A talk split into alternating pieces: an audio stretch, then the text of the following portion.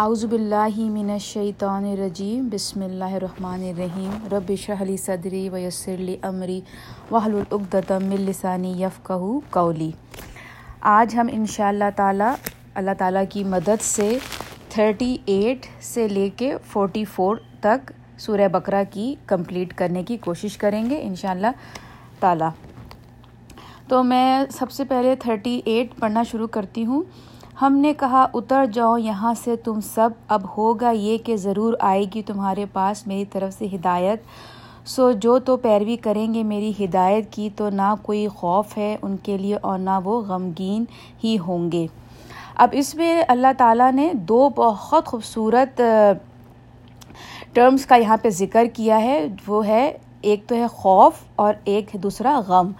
ٹھیک ہے نا؟ تو اب یہاں پر بات سمجھنے والی یہ ہے کہ ہمیں مسلمانوں کو ہمیں یہ خوف ہوتا ہے کہ پتہ نہیں اب مرنے کے بعد کیا حال ہوگا ہمارا۔ ایک ہوتا ہے نا ہمیں موت کا خوف ہوتا ہے، موت کے بعد ہمارے ساتھ کیا حساب کتاب ہوگا، اس کا خوف ہوتا ہے۔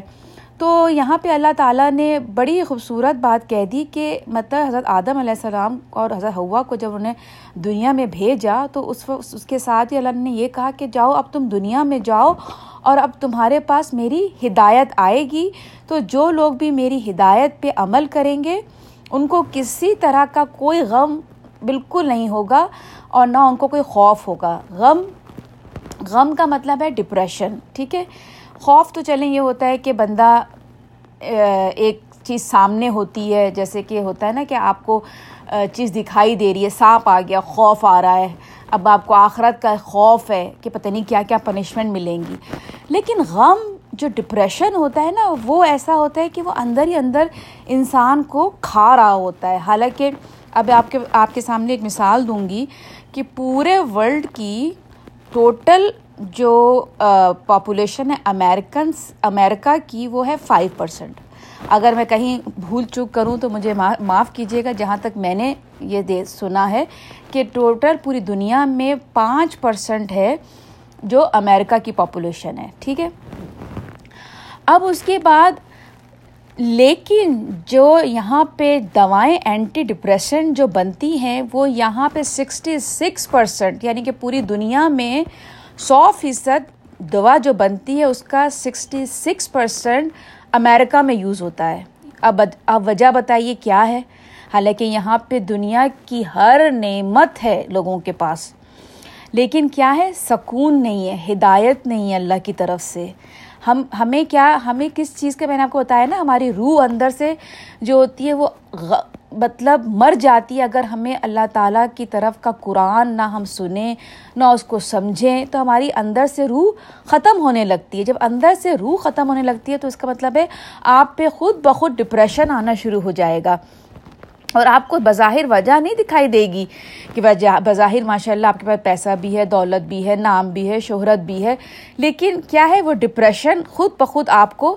تو یہاں اللہ تعالیٰ نے اپنے قرآن میں کھلے لفظوں میں بولا ہے کہ تمہارے پاس میری ہدایت آئے گی، ہدایت ہاں ہمارے پاس آ چکی، قرآن آ چکا، لیکن اگر ہم نے اس کو نہیں صحیح سے سمجھا، پڑھا اور اس پہ عمل نہیں کیا تو آپ یقین کریں، اللہ تعالیٰ نے کھلے لفظوں میں یہاں بتایا ہے کہ تمہیں غم اور خوف دونوں سے نجات ملے گی اگر تم میری ہدایت کو پکڑ لو گے اب آگے ہم چلتے ہیں۔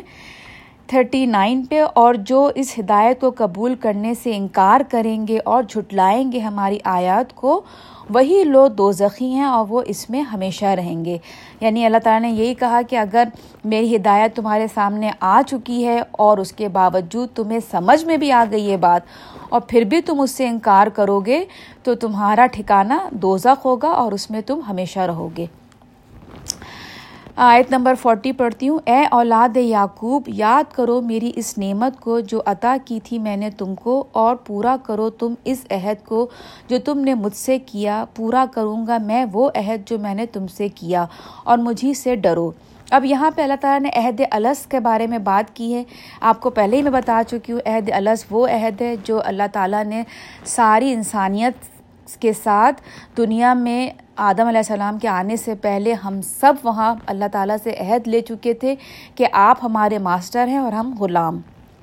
تو اللہ تعالیٰ بھی یہی کہہ رہا ہے کہ تم نے مجھ سے پہلے عہد کیا ہوا ہے اور میں نے بھی تم سے عہد کیا ہے کہ جو لوگ میری ہدایت کو پا لیں گے ان کے لیے کوئی غم، کوئی خوف نہیں اور جو لوگ میری ہدایت سے منہ موڑیں گے ان کے لیے پنشمنٹ ہے اور وہ بہت برا ٹھکانہ ہے۔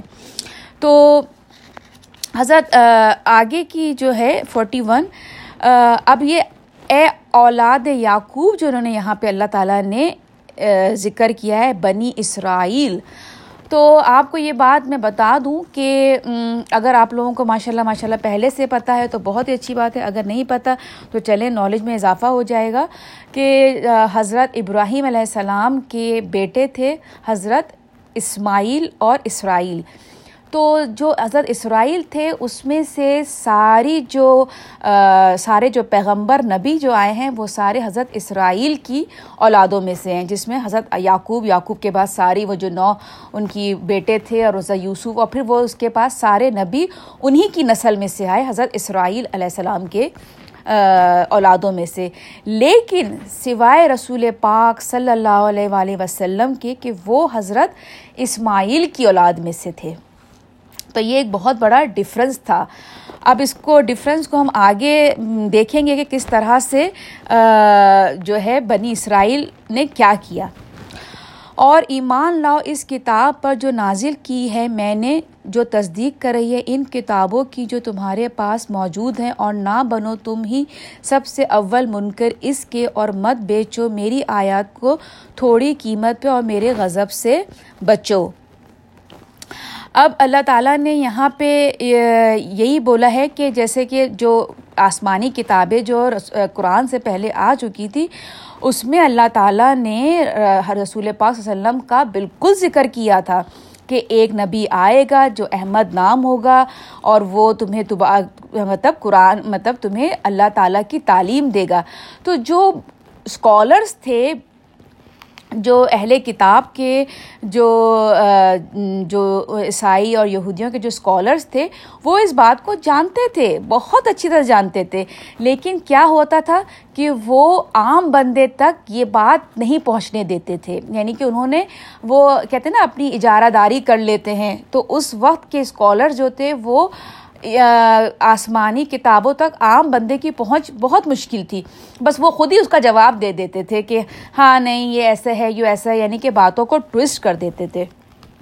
تو اللہ تعالیٰ یہاں پہ اس بات کو بتا رہا ہے کہ مطلب تمہاری تو خود کتاب اس بات کی تصدیق کرتی ہے کہ مطلب قرآن آئے گا اور قرآن سچا ہے اور بولنے والا اس کا سچا ہے۔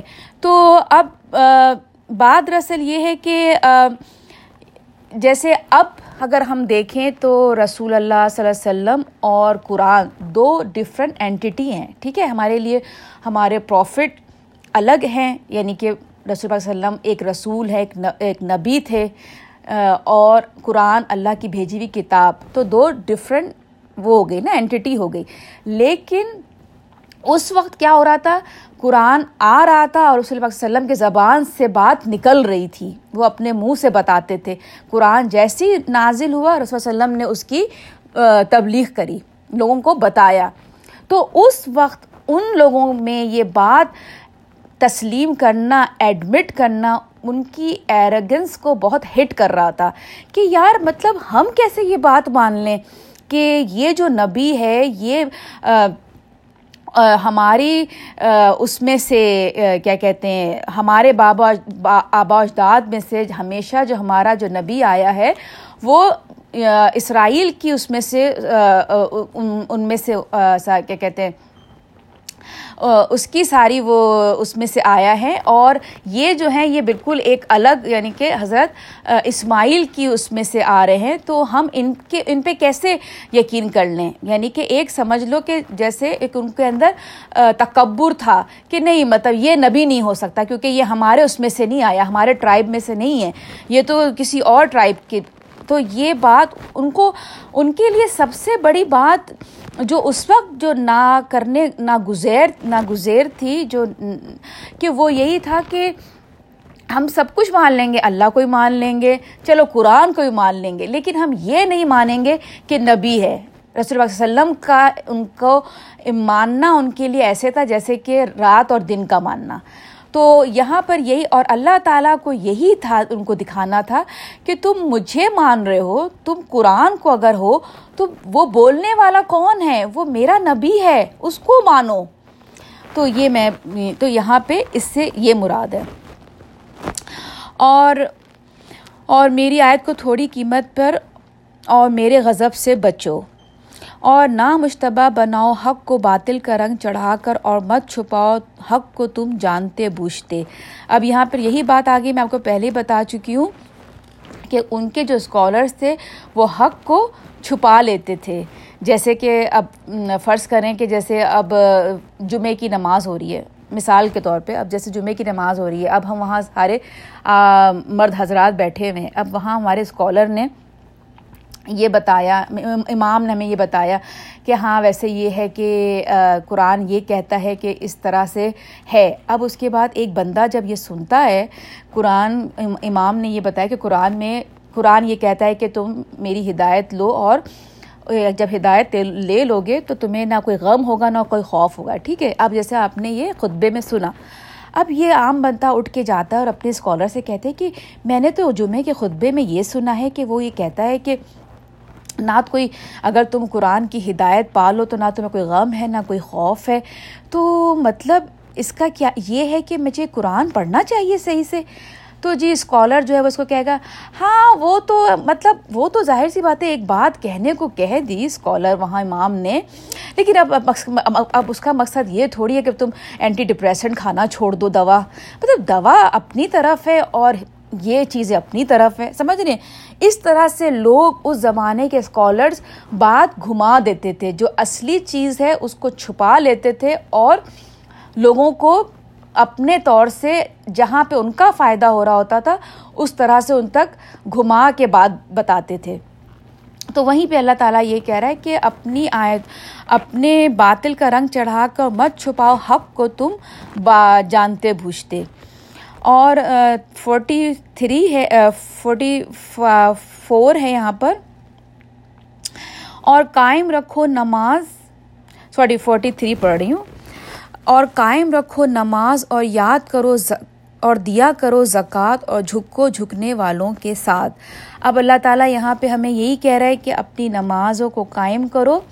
قائم کرنے کا مطلب یہ ہوتا ہے، یہ یعنی کہ اس کو خصوصی اہتمام کے ساتھ، صاف ستھرے کپڑوں کے ساتھ، اچھے سے وضو با وضو ہو کر، اور مردوں کے لیے باجماعت نماز پڑھنے کا حکم ہے، اس کو قائم کرتے ہیں اور ہمارے لیے گھر میں۔